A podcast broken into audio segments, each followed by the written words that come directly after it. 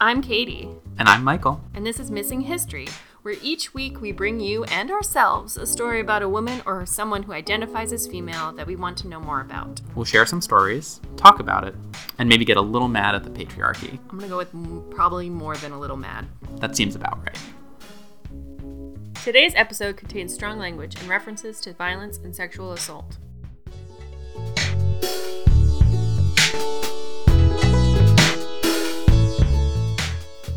So, Katie, South China Sea has been in the news a lot recently, right? You- Yeah, Yeah. there's a lot of um, uh, whose is it? Is what my vibe, Yeah, and I'm sort of like, why is it ours? right. The big questions like China's basically like building islands out of nothing, questionably putting military bases on them. We keep sailing boats near those islands, and that's yeah, it's like a a, posturing area, right? Yeah, posturing. Lots of posturing. There's a lot of like, my boats are here. How big are your boats? um, and we have to respond to that apparently. Yeah, and ironically enough, that's not. This isn't the first time that the South China Sea has been sort of a center for those kind of issues. Um, The late 18th, early 19th century, it's a huge center of trade, Yeah. and you get some pretty big issues going on because wherever there's trade, there's pirates, and wherever there's pirates, there's people pissed about pirates. And in this time, is like Europe aware of how to get to China fast? Yeah, well, so have they made that kind of? fast I think is relative. Um, But well, for the time they could actually get there. there's a significant European presence in one particular port in China, which is where we're going to go today to talk about our badass lady pirate, Qing Shi. Yeah. Now, she is born in 1775 in the province of Guangzhou, which is home to Canton, which is the one port in China that is open to European trade. Why do they only get one? It's the Chinese government's way of trying to limit European influence. The idea Nice. being if they can kind of control all yeah, European Europeans aren't really good about reining it in. No, so that's probably actually a good idea for China. um, and it's been working pretty well. Um, it's been Chinese policy for about a century and a half at this point. Hmm. European trade is pretty established, but China still has a pretty good control over it. Question from my youth: I always understood why Europeans wanted Chinese goods or East, uh, quote unquote Eastern, from a Western perspective, but like. India had spices. It had stuff that Europe didn't have. So, what Mhm. did Europeans have that China wanted? Two things money and advanced technology. Oh, And what actually turns out to be the really big issue, very similar today, is there's a huge trade imbalance at this point between Europe and China. Because China Hmm. is making all of these things Europeans want. silk, right? Silk, and- porcelain is a really yeah, big thing. Spices, Luxury um, stuff. silk is a huge, huge thing. Yeah. Um, and the Europeans don't have a whole lot that the Chinese want. Like some weapons, Yeah, some technology, but for the most part, they're just sending. Y'all want some wool? Mm. And the two things the Europeans have that they do want is gold and silver. so Oh, yeah. there's this huge trade imbalance Which where they're we sending. got from other places, correct? yes, Great, cool. So we're sending basically like precious metals that are mined in other European colonies to China to pay for these things that Europeans want. Okay. Um, and so there's this huge trade imbalance. Eventually, we'll end up in the opium wars, but that's getting a little Yeah, too far ahead ask, for us. is Yeah, opium a thing yet? opium is just barely becoming a thing, but Mm. it'll become a thing sort of near the end of our story. Mm-hmm. Um, so, 1775, Right. Qing Shi is born. Big year. Big year, right around all of this European sort of influence. Mm-hmm. Um, and eventually, she ends up working as a sex worker in a brothel in this city. Um, it's right next to Hong Kong. Canton, It- you said? Canton. It's Mhm. um, Guangzhou is the name of today. Right. Um, it's right on the coast of the South China Sea. It is the biggest port in Asia at this point. It's the only place Europeans can go. Right. Huge amount of trade. Right. And of course, huge amount of trade means huge amount of pirates. Yeah. And this is when you think of like 1700s pirates, Hmm. the image you have in your head is actually probably not super wrong. Like a bunch of guys in ships, Mm. sort of trolling around, raiding villages, stealing ships, capturing and slaughtering lots of people. Mm. Um, and so, Not a lot of ladies. Not a lot of ladies. There's one other lady pirate Mm. that I was able to read about. She comes in the late 19th, early 20th century and is sort of one of the last big pirates. 20th? 20th. Dang. Yeah. alright. Um, that's based out of Hong Kong before the British sort of stamp all of that out. Um, and so Qing Shi is working in and around all of these pirates, all of these European traders, all of these Chinese government officials involved in this trade. And because she's a sex worker and is really good at what she's doing, she gets all of this information and sort of uses it as a tool to build up what seems like we don't have a lot of evidence, but like a pretty powerful like social business empire thing where like she has a lot of influence in the city because she knows everybody's secrets because all these men are sleeping with her. Nice. And so she has a fair amount of power, and especially for a woman at this period, she is super powerful in this city. And so when this pirate lord, for lack of a better term, Cheng Yi comes and he's looking to sort of solidify his base, he's like, "Oh, you're cool.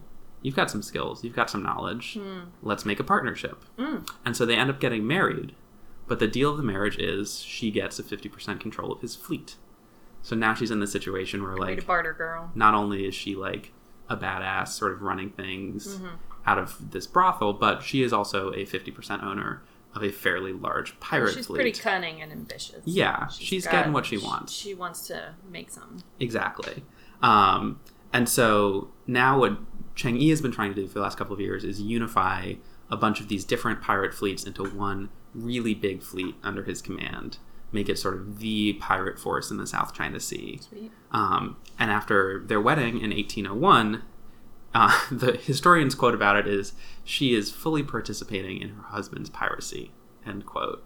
Um, but it's not really her husband's piracy for too much longer because she ends up becoming basically an equal partner in it.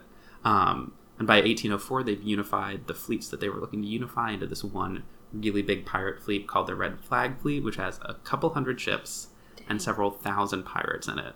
Like they're not messing around. It's bigger than navy. sort of any yeah, it's bigger than any navy in the area. It's more powerful than pretty much anything Yeah. the Chinese government can send at them. Um, and they're sort of ravaging European and Chinese shipping all along the coast. They're going as far west as Vietnam. They're not to be messed with. Um, but then, in 1807, Mm-hmm. Gets sunk by a tsunami. Oh no. There's some disagreement. It's possible he was assassinated in Vietnam, but the image that I think is cool that we're going to stick with is his ship is out there, big wave comes out of nowhere, Yeah. sinks his boat. Yeah. So all of a sudden, there's a power vacuum. You've got this Is huge though? fleet. There we go. Huge fleet, all these competing captains, and a woman in charge. And of course, Men love that, men are just especially huge old fans men. of that. Like um, not old, like you know what I mean, like it, past men. Yes, it's always their favorite thing Yeah. Mm-hmm. in the world. Um, so Qing Shi is left in the situation where she has to solidify power over this fleet because, of course, she's not giving it up. No. Like she's worked hard to get this, Mm. but she has to cajole, convince, sort of figure out how to convince all of these male captains with all of their ego to keep following her.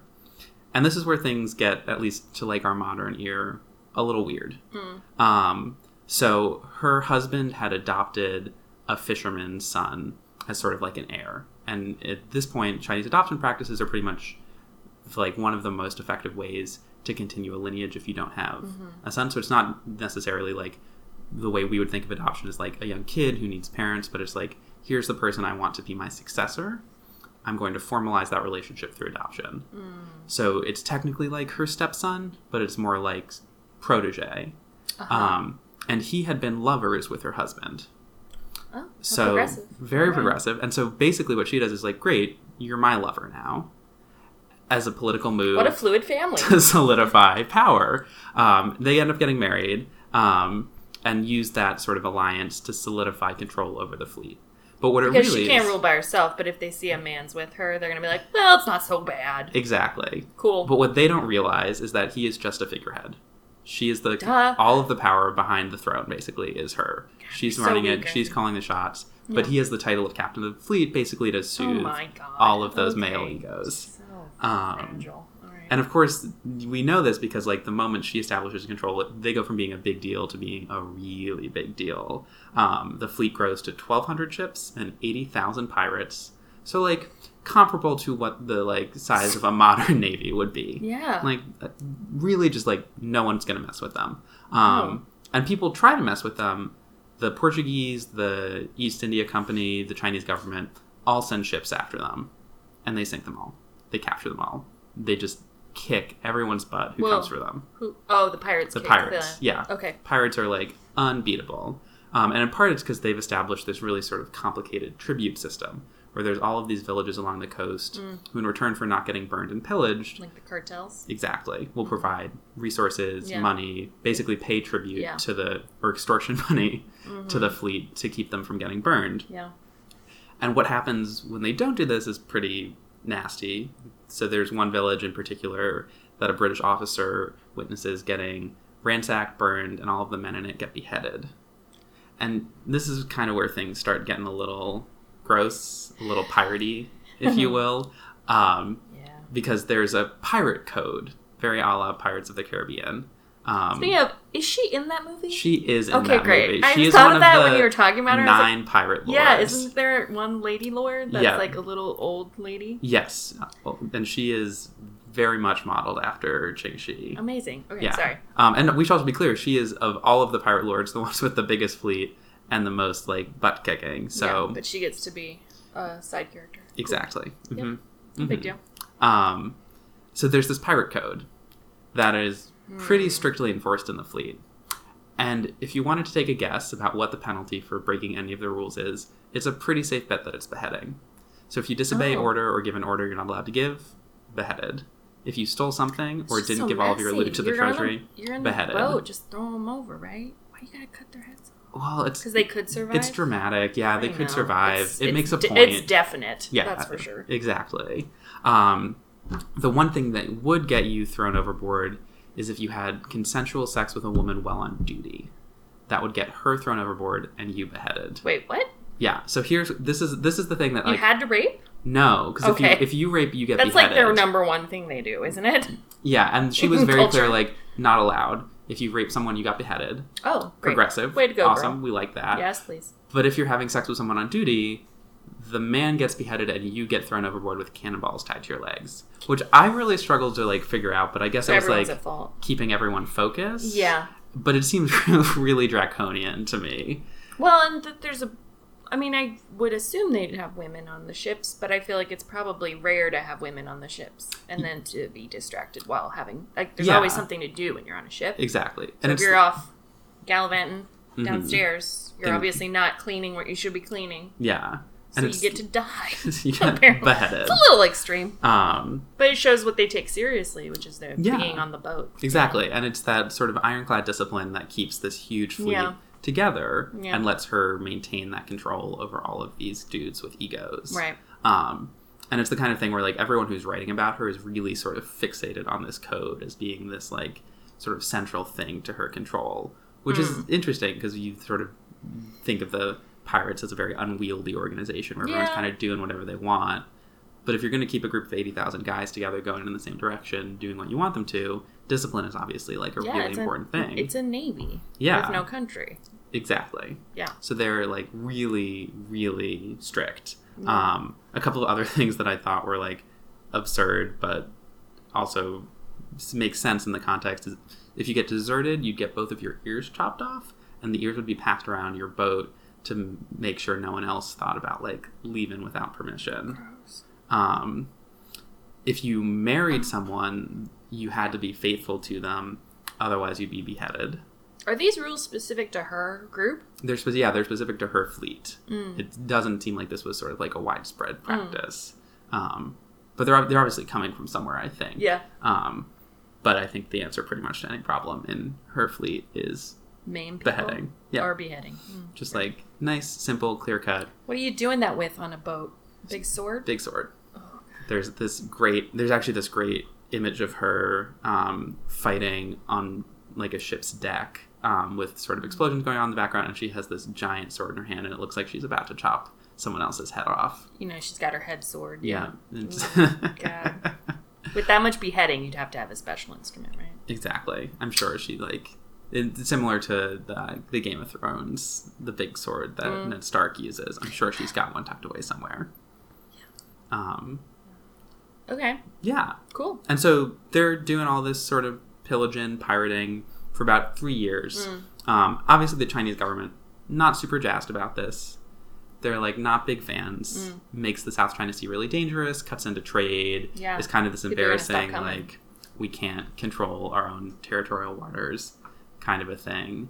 Um, and so in 1808, they send a huge fleet, like pretty much every ship they have, to destroy the Red Flag fleet. Mm. I'm just let you take one guess how that goes for them. How many people do they send? Thousands, They all die. all of them. Yeah. All the ships Dramatically, captured, cinematically. destroyed, burned, or surrendered. Sweet. So they basically, in one go. I mean, not sweet. That's really sad. I just want to be clear. Yeah. Like, I don't want anybody to die in any of these stories. Right. Well, that's really like the problematic thing. Is like you again want her to be this like great feminist icon taking Yeah. space in like a male industry. It just happens that the male industry is piracy, and piracy involves killing a lot of people. Yeah. I mean, it's not like every historical documentary is about all the good guys. Like, I've seen so many books about Hitler. I can't even tell you. Like, why Yeah. are we still writing about him? He was a monster. We get it. The books have been written. I don't think anybody has a fresh take on how much of a gross pig he was. But, um, you know, yeah, learning from the bad people is just as important, I guess. Yeah, and obviously like it sort of like a pick and choose. Well, and it's the other kind of feminist principle of just like the the stupid logic that women should be allowed in spaces because we are better, and that's not the case. We're people, and that's why we should be let in spaces, and we have just as much capacity to be awful and wrong. yeah. And that's not a fault of our gender. Right. It's no. it's equal. Yeah. So like there's just as many terrible women out there that did horrible things. So yeah. Yeah. Um, learn about all of them. Learn about everybody. Exactly. Mm-hmm. Um, and so the horrible thing she does is like massacres this fleet to the point where Yeah. like the Chinese government is forced to like convert fishing ships into naval vessels in an attempt to like keep her under control. And when you're turning your like fishing boats into navy ships, you know you're like scenario. not in a great place. Yeah. Um, this is also the point where like the Portuguese Navy and the British East India Company are sending ships after them, and every time they show up, she's just like, no, captures them, burns them, sinks them, or whatever. Um, but in 1810, after years of sort of like shutting down everyone who comes for her, Yeah. she is So finally sort of up against someone that she's What, worried 35? about. She's about 35. She's been running the fleet on her own for about five years now Dang. has been a pirate for only about a decade. So when- when you actually look at this, like she starts being a pirate in like 1801, and then we're going to see really shortly, pretty much is out of the game by 1810.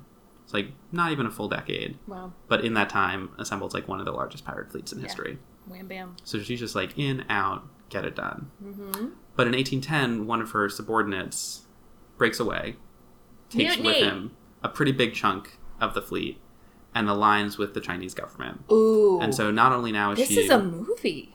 That would be so good. I really think it should be. Yeah. It's one of those things where I'm like, such a twist. why? I'm sh- and I'm honestly, I'm sure there's a movie somewhere, but I haven't seen it, and I think I need to. Yeah. Um, because he like betrays her, aligns with the government. They're set up for this really big battle. Yeah. And I think the reason it's not a movie is because it's a little anticlimactic. Except Oh. for this big battle, she's like, "You're offering me amnesty in return for like not having to fight me. I think I'm going to take you up on that." Oh yeah, girl. Um, and so the government offers her Self-preservation. and her fleet amnesty. Mm-hmm. Uh, they get to keep all of their stolen loot. They get to keep their lives, and they can That is- settle wherever they want. I, d- I, I don't want to say this, but I'm going to. That's such a female response. Isn't it? to be like, Oh, I don't Um, have to do this work, and I don't have to, and like honor schmonor, like I don't need to die in battle. I'd rather live out. Well, it's also a pirate thing. I feel Yeah, like where it's like, like, I can bail. I'm number one. I would like to live on an island. bye. Yeah. I'm gonna take the deal. Yeah, which I think is, you know, is the reason we're talking about her. Yeah. Because she takes the deal. Mm. She gets away. I think out of the 80,000 people in her fleet, the government's like, we need to prosecute like maybe 100 of them. But everyone else is good to go.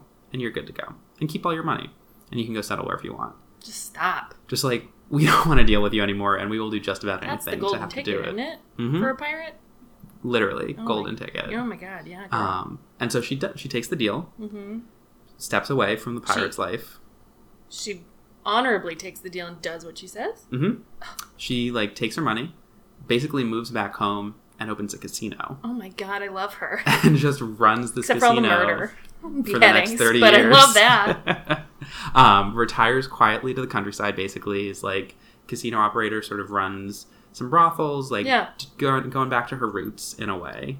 Yeah. Um, and Her lives and lives out peacefully for like another thirty years, oh my god. and then like as How many pirates can say that? almost none. Yeah, really. Like all of the major pirates in the Caribbean generally end Well, Being and just beheaded. that nobody tried to. Well, nobody uh, succeeded and succeeded in killing her. Yeah, Like from inside or out. No. Like that's such a hot target to have on your back. Yeah.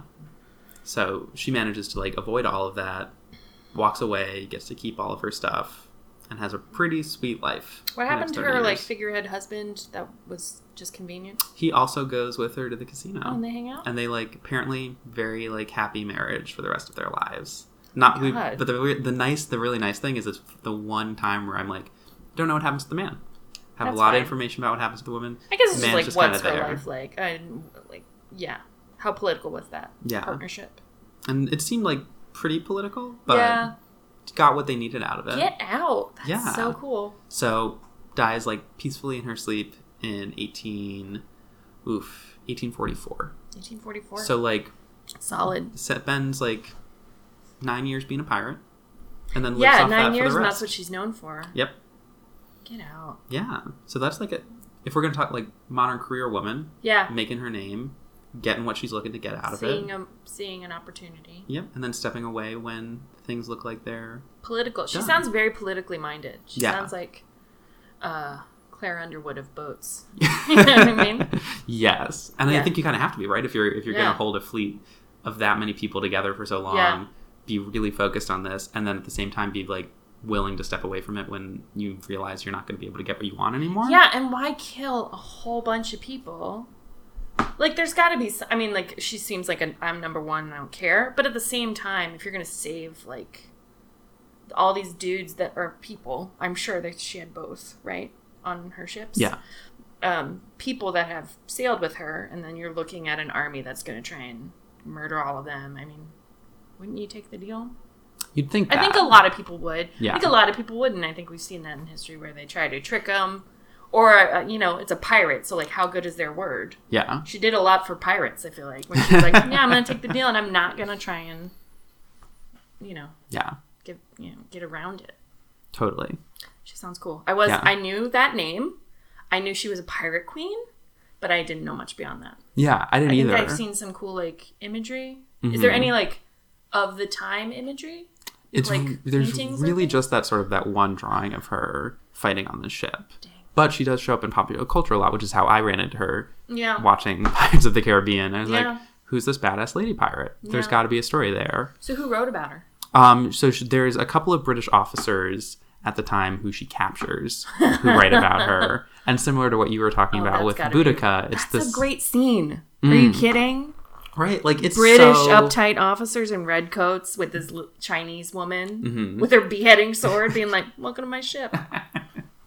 Um, right, and it's it's the same thing where it's like they're enemies and they're writing about her, Yeah. so you can't necessarily take everything they write at face value. Yeah, But most of what they write about her is like pretty badass yeah. and like complimentary in the way that like you compliment someone who's like burning villages and like sinking ships. It's like she's Yeah. doing a good job at that.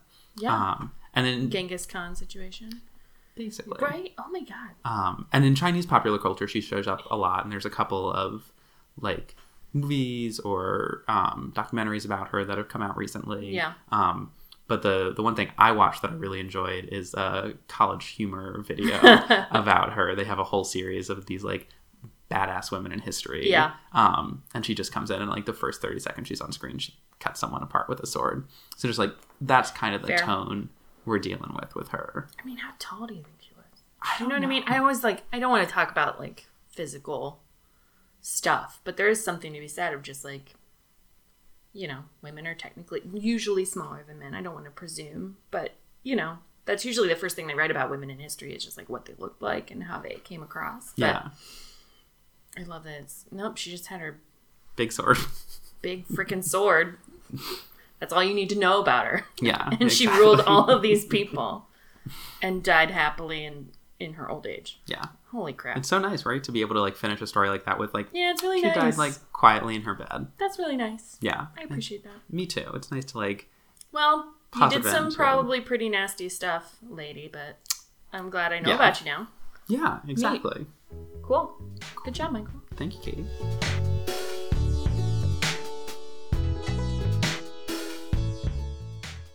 So I'm going to talk to you about a painter Oh, of the 1600s ish. She's born uh, in Rome. In they think 1590, maybe 1593, to Orazio and Prudencia Gentileschi. Her name is Artemisia. A lot of people know her. Is she named after like the Greek? I think god? so. So yeah, the Greek goddess Artemis is goddess of the hunt, wilderness, Apollo's twin, I think. Mhm. So um, Orazio, her dad, is a painter.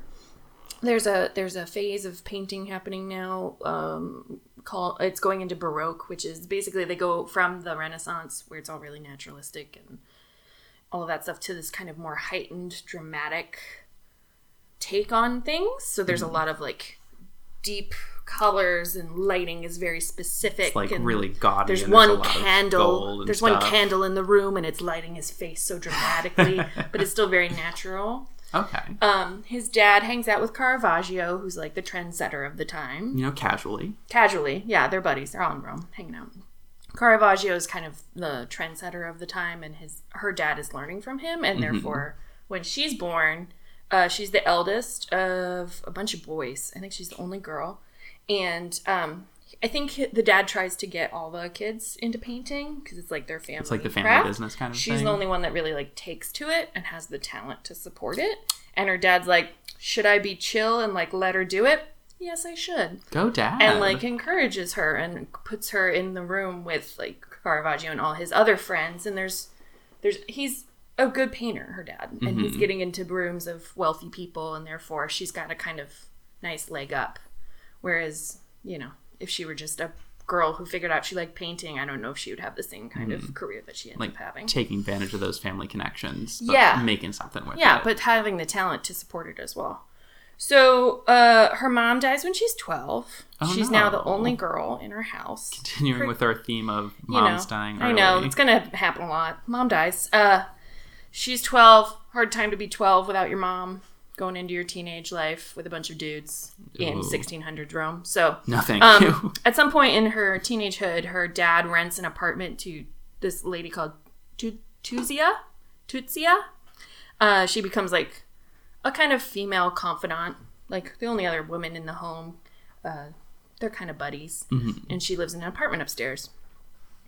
Um, so she's pretty great at painting.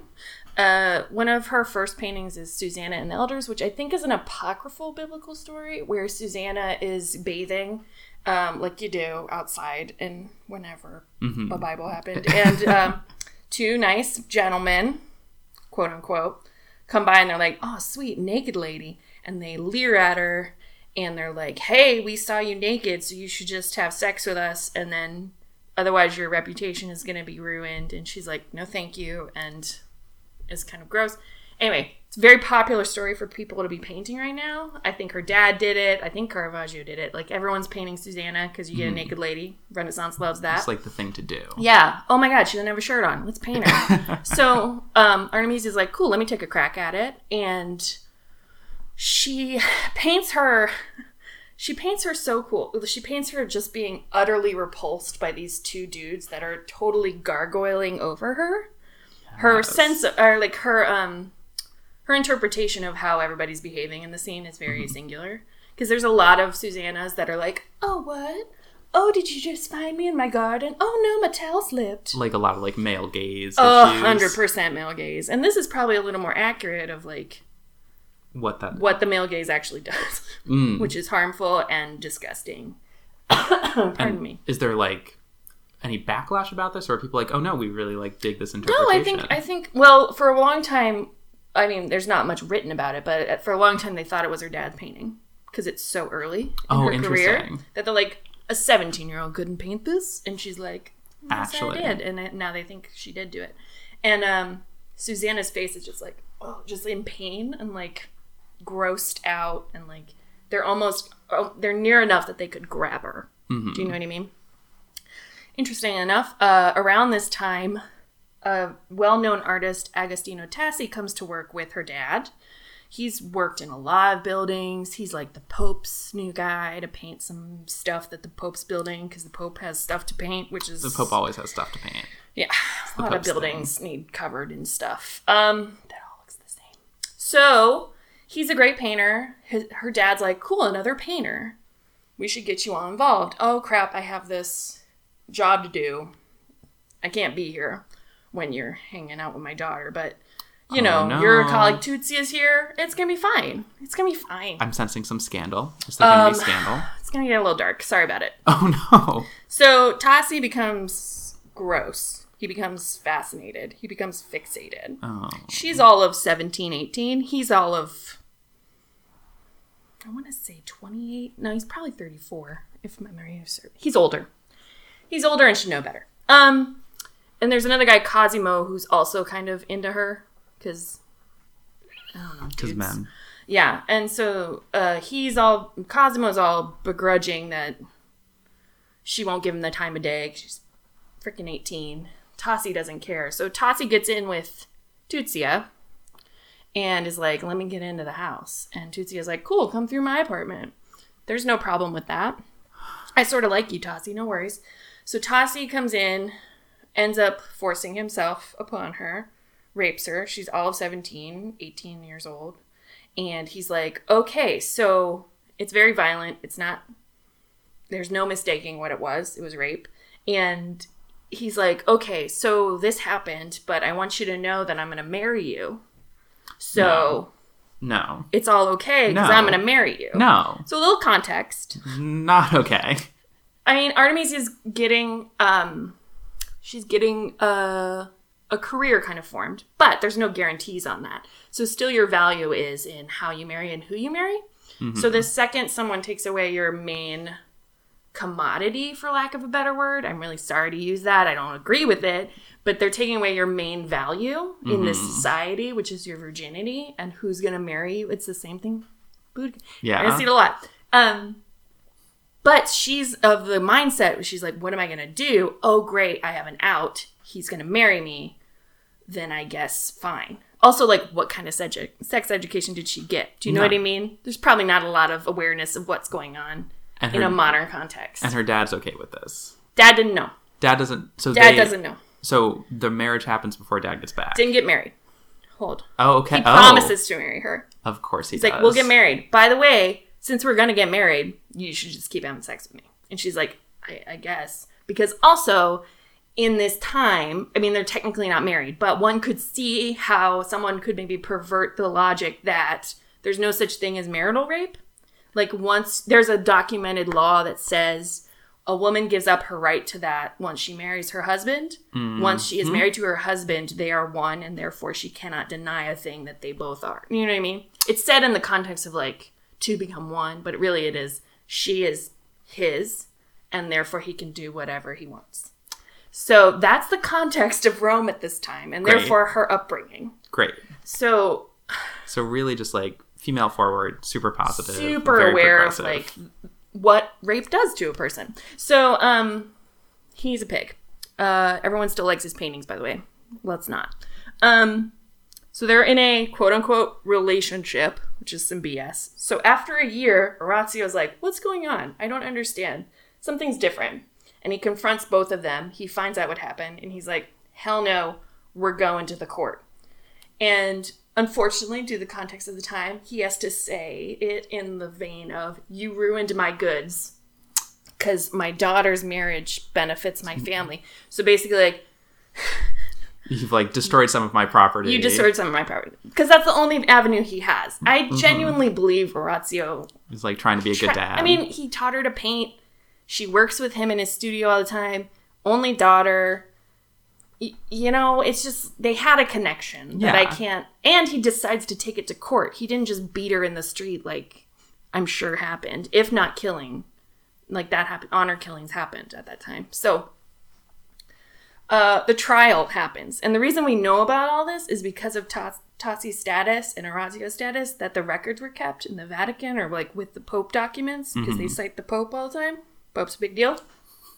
So we have the like minutes of the seven month trial. oh, that's Where this girl gets to go to trial and like yeah i bet rape trials in the 1612 are just a huge amount of fun uh, for everybody so um yeah so she goes she gets to testify um she states that she fought back she threw a knife at him uh she was unable to stop him though however and she called out to Tuzia so so Thanks, female friendship. like, dropping Um, the ball Tootsie is here. a monster too, and uh, lo and behold, in the midst of the trial, we find out not only did Tassi previously get convicted for rape and serve time, he uh he uh, he raped his sister-in-law and a previous wife, which technically you couldn't, so moot. But he also has a current wife who's quote unquote missing.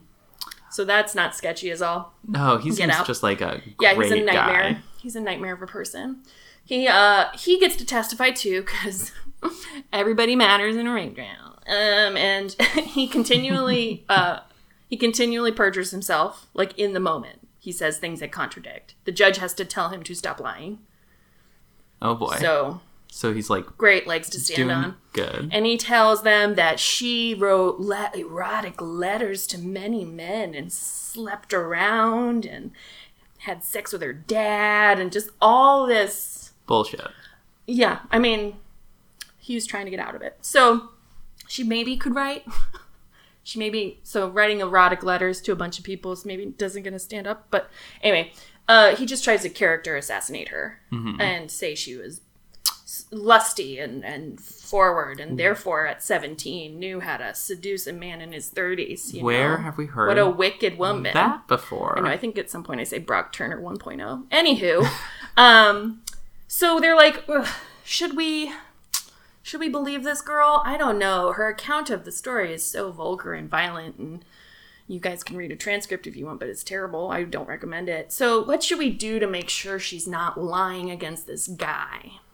Maybe let's do some thumb screws. Let's let's get her some thumb screws. But like the lady kind that's not as like terrible we'll bind her hands and tighten the rope around her hands until she's like breaking her fingers to prove that she's telling the truth. I, I would just like to remind everyone she's a freaking painter, so no problems there. And did Tassi get tortured? No. Why would he be lying? So she was also required to have a gynecological exam in the courtroom with a sheet. Um, really fair. Really fair for everyone. So she continually is like, yes, he did it, he did it, he did it, torture me, he did it, he did it. She does thumb screws twice. Um, this guy, uh, who's a, f- well, not a friend, but like he heard Agostino and Cosimo bragging and therefore comes in and to testify against them. So that's a big character witness for her. And unfortunately, the last pages of the records don't uh, show what the verdict is, but everyone thinks that he got convicted and had to serve prison for about a year, but they think he was released prematurely. Again, where have we heard this before? Yeah, right. I know. Yeah, we're so evolved. So, um, a month later, so she gets her conviction. We're not really sure what Orazio gets in in, in payment back or any kind of like uh, damages. 'cause That was how that was originally framed. But she uh, goes on to um, the witness that testified against Tassian. His relative is like a young Flor- Florence uh, guy comes in and he's like, "I'll marry her," and he's like, age appropriate, seems nice, has a little income. So Orazio is like, "Cool, let's do it." They marry in the dead of night with just like two witnesses because they were worried Tassi would send some goons to like break it up or even like kill her. Um, and then she moves to Florence. She's like, "Bye, Rome, get out of here." Um, while in Florence, she she befriends all these like high mighties, the Medici. She gets a really nice following of being like a woman of the town. Like, ooh, look at this female painter. Oh, she's actually good. What an exotic kind of treat. Oh, fascinating. Yeah. Can I So pull- is she so is she famous and in, in her own time then? Yeah. Well, I mean, she's known, Mm-hmm. famous. Eh. So for context, Michael and I are looking at this like uh, assembly of of pa- her paintings that I put together, which um, you can easily Google them. Um, so yeah, we can put them in show notes. Um, so she moves to Florence. She continues to paint. Some of the paintings she does and are, is known for are um, a series of them about Judith, who is also a Bible story. If you guys don't know what happened with Ju- Judith, um, she goes into an enemy camp and like is like, "Hey, General, what's up? You're trying to kill all my people, but I'm just a wily woman and I want to hang out with you." And he's like, "Cool." Because that's never ever suspicious. no, not at all. I mean, people are dumb. Uh, and she's like, no, I, I want to, you know, I want to get in good with the opposite and not have, you know what I mean? Mm-hmm. It would it would work. And so Holofernes is his name, and she's like, "Great, why don't you just keep drinking, babe? Just keep drinking. Let's just sleep, and you have more wine. And oh, don't worry about my maid who's here. Don't worry about her. She's got a giant knife. Don't worry about it." and he falls asleep, and she beheads him, and is like, "Cool, we're good." So she's like a hero of the Israelite people. Once again, like very off heads. famous subject matter for all these painters, right? What can Mm-hmm. you get out of a good beheading by a woman? Like really great dramatic lighting, Yeah. cool props, nice and graphic. arterial spray. That's a whole thing. It- So Caravaggio paints one, and I'm showing you the Caravaggio next to Artemisia's. Mhm. And how would you describe the Judith in both of them? I would say What would you say about the Judith in, in Mr. Caravaggio is like pretty detached. She's like, like, pull, eh. pulling back his hair and I can liken and- it to my face when I pull hair out of a drain. right, like gross, but it's like something you do every couple of days, Yeah. like not out of the ordinary. Yeah. And, And how would you describe the maidservant Uh in that one? she's old, wizened, Let's go ahead and call it crone. Like, She's yeah. a giant crone. Um, super stereotyped. yeah. His face, however, is where all of the yeah. focus the, is. the focus his is definitely on and him. his uh surprise. Surprised with the nice So arterial spray over- on the pillow. Yeah, right. So then we go over to Miss A's, and um, Judith is like no nonsense. She's like pushing him down. She's using all of her arms. She's she's like she's got these strong forearms. She's shoving his head to the side. You can't even really see his face. All in darkness. He's got blood shooting out the side, and then her maidservant is like on top of him, holding him down, hmm And she's also like a younger woman. and is also like a more yeah, yeah, Um, yeah, and the, I love the difference in sword size. Like in Caravaggio, it's this kind of like yeah. You can't even see petite it. dagger. It's, like, barely thin. visible. It's like Yeah. not anywhere. And Yeah. in hers, it is Yeah. this big sword, Yep, right smack center in the painting. yeah. super clear. And it looks like Judith on the on the Caravaggio one is just like barely using any yeah, just kinda physicality. Like, she's just like mm, cutting up. yeah, it's really staid. Yeah, it's that's how easy it is. Whereas Mhm. the other one looks like work. yeah. But yet the faces of the women are just like we're getting shit done, mhm. which I appreciate. yeah, it's just they're super focused. So It's just like I want to say that I've read a bunch of um, different takes on Artemisia's career, particularly with these paintings, because people like to presume that due to her experience, she had a calling to like put her pain in her work. And there's some feminist uh, views that that's a little, um, what's the word? Easy? Mm. or that's a little like uh would you do that to a man Sort Would of simplifying all of her work. all of her work is because she got raped and i Mm-hmm. think that's maybe not quite correct this is a common subject of all the painters of the time so she put her own spin on it yeah, Yes, just she bring that some- perspective to but it. like her rage is not why this painting is good Mm. it probably added something i don't want to deny that and i'm sure she probably had some joy like she went back and painted again and made better blood like i think she got a little something yeah, maybe. on. But at the same time, I think just seeing a female interpretation of a female centric story is interesting. And Yeah. that's what people want to get out of her more. Mhm. However, we are going to talk about one little um, painting that she did that might have been a little reflective of what happened to her, which is the next slide. Moving ahead. So, mother and child. hmm And there's correlation. So, guys, I'm really sorry to describe this, but this mom is over it in this painting. Her baby's the devil, as best I can tell, and has like bitten her while trying to feed, and she's like bleeding. And there's, and if you see on the right hand side, Michael, I zoomed in on the baby, and then guess who that is on the bottom? Is that That's, Tossie? That's Tossie, and who looks like a baby? Tossie. oh boy. So if you think That about it that way. I mean, it looks like him to me. Maybe I'm trying to see into it, but this little demon baby looks a lot like Yeah. Mr. Uh, Boldcut over here, who should not be remembered. So that's the only one I really want to talk about, like her rape experience maybe influencing Mm-hmm. her art, and uh, yeah, I yeah, could, she and also like a portrayal of a mother and child that is so it- anachronistic of what most people were painting. right because there's that like Madonna and Child Yeah, motif. we're gonna see another one of hers where she's kind of flips it, but Yeah. like you would never see a baby.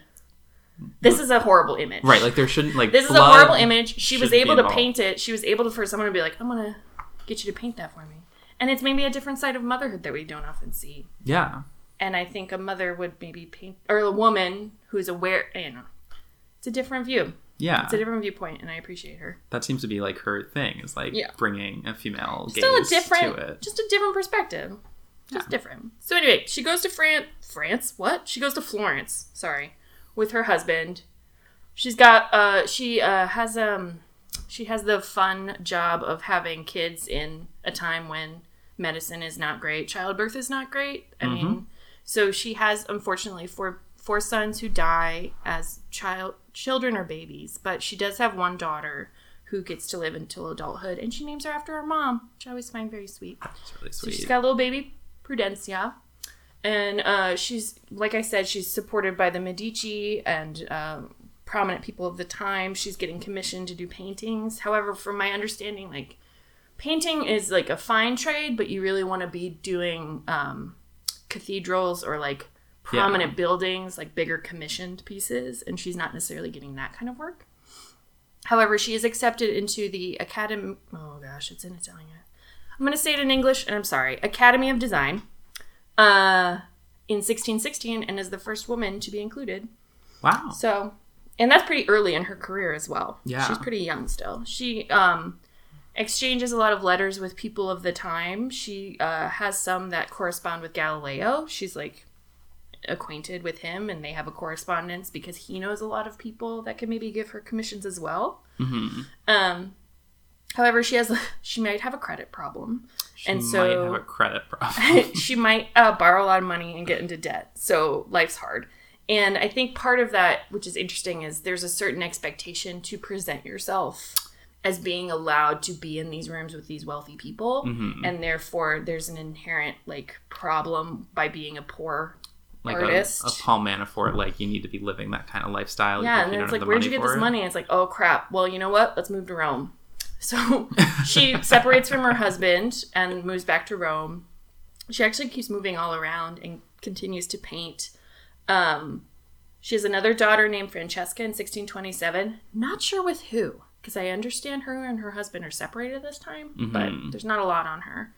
Um, she starts to get a little more work. Her dad ends up going to the court of Charles I of England, and he's like, "Oh, I should bring my daughter with me," and he gets her to go with him. So there's still a bond there, and there's a there's a work. There's like Italian painters hanging out in England. Well, I'm gonna bring my kid. Like I Mhm. think that's really sweet that he wanted to work with her again, and Yeah. like, made made time for her. She goes back to Italy, and she continues to work um, until her death in around the 1650s. And they think like a plague swept through, and she just didn't make it. But both of her kids get married in Naples. From what I can tell, they lived out the li- their lives as well.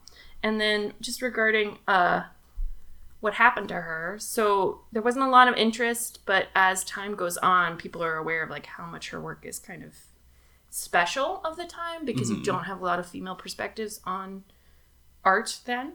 so it's the kind of thing where like at the time she's recognized like you're kind a- of a painter. She's a great painter. You're great. Yeah. And you're a bit of an oddity because you're a woman. Yeah. But there's not this idea of like there's something particularly special about Yeah. that. She's definitely not revered as like the tortured geniuses of the rest of them. Mhm. I, I find so. Um, a lot of her paintings go into uh, disrepair and, and are lost or not categorized in the same way to the, keep them in the consciousness of Mhm. people and art people.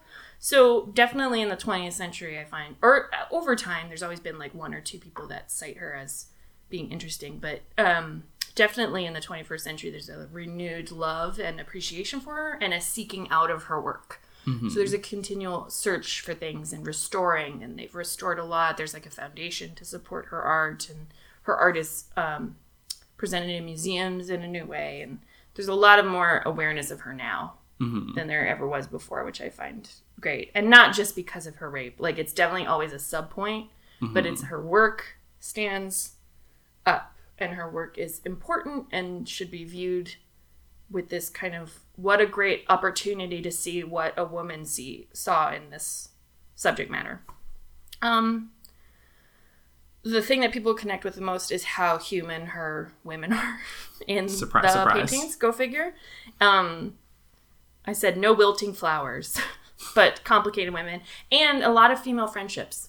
Oh, it- interesting. a lot of women together. There's another one of her and Ju- Judith and her maidservant with the, sorry, with the head in a basket, with his head. I think it's in the Yeah, it's right here. Yeah, right, right, right.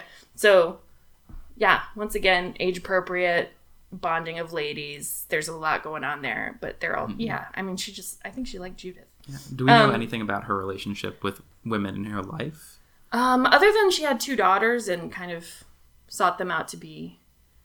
Uh, I think she one the Magi- the Medici Mm-hmm. experience, like the wife is the reason she got in with that family. Okay, so I think cool, she cool. schmoozed the right people and was able to To like work those get in there. Yeah, I think the Mrs. Medici was the reason she was in that family. Mm-hmm. Um, but people just like to cite her women of her paintings as being really dynamic and interesting. Um, Like women are people. yeah, and then there's the Madonna and Child uh, towards the end of my slides, Mm-hmm. and that's kind of the opposite of what we saw earlier. But it's also a little different because a the baby looks like a baby. as opposed to like the mini. It's a mini man, right? Yeah. That happens a lot. But also this little hand coming up, I find such a sweet touch. Like Mhm, like reaching out towards the mother's face. just like, "Hey, mama." Like I think that's such a real moment between a mom and a baby that I just love that she captured it. A lot more beheadings. There's another one. There's a really good example of like Baroque with Judith and the maidservant. There's like one candle. yeah. There's a lot of dramatic lighting. They're shoving a head in a bag. Just every time there's a killing of a dude, it's not about him dying. It's, about, about the these look. two ladies and what they're doing with it. That's awesome. I don't know. I just like her. So my last little thing I want to talk about. I don't want to end on a bad note, but I'll tell you. I'll tell you a good story at the end of this. So the bad note is, uh, she's been subject of several plays and books. You know, um, but there was one movie in 1997, and uh, directed by a woman. Uh, I think it was made in Italy, and it's uh, um, maybe a, a artistic take on what actually happened. So their take was Tassi and Artemisia had a torrid affair that was looked down upon by the puritanical uh, Catholic.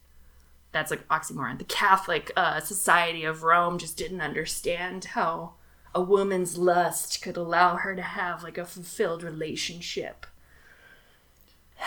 I'm Oh, okay. boy. I'm okay. Hang on. It gets better. It gets better. Yes, Tassi is played by a man who is 26 years older than the woman playing Artemisia, which is actually accurate to the story. So there you go. Um, and he gets his character while she's getting tortured gets to save her by admitting to the rape because he can't see her in pain anymore. Mm. It was released No. in 1997. No. Get ready. Here's my clincher.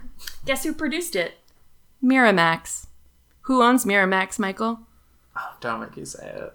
Mr. Weinstein. No. Yeah. Now, I'm not saying he was involved in writing the script. I'm just saying we have a culture of problems. and we're all involved. How? We're all involved. Anyway, there was a lot. It did not go well. It was not like a blockbuster, and there was plenty of dissension against it when hmm. it came out. They were all like, A, why didn't you just do the real thing? B, like, of all the tacks to take with your story, this is the worst you could do. no one. Had, That made me more mad than I. I just. It made me so mad. It made me so mad. It made me so mad. And then he's the freaking hero. I can't even. Oh my Well, of God. course, because he's the man. He has to be. The And it's like all about how like oh they just don't understand our love. And I'm like yeah, 'cause it's rape. rape is not love. Rape is not love. rape is not love, especially when he's a rapist. Priors. Oh my god. There's no especially. He's a monster. Let's all just not like his art anymore. So Um, positive note to end on. Positive note to end on. This is the lady that Megan told me about and got me all fired up about learning about women in history. oh, that's amazing. Because I was like, I don't know any lady painters. This is great. Yes, please.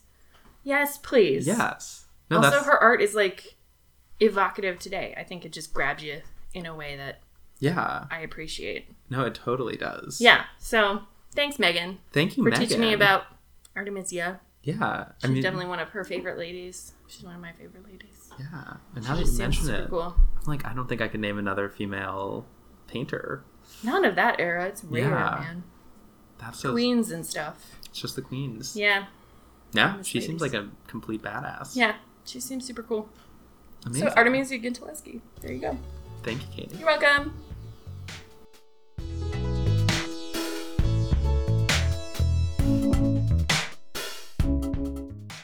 We hope you enjoyed listening to this episode of Missing History. If you have suggestions for women you think we should profile, email us at missinghistorypodcast at gmail.com. You can get in touch with us at Miss History Pod on Twitter or Missing History on Instagram. We're also on Facebook at Missing History. If you liked the show, please rate, review, and subscribe to us wherever you get your podcasts. Today's episode was produced by Jen and co executive produced by Frankie. Thank you for listening to Missing History.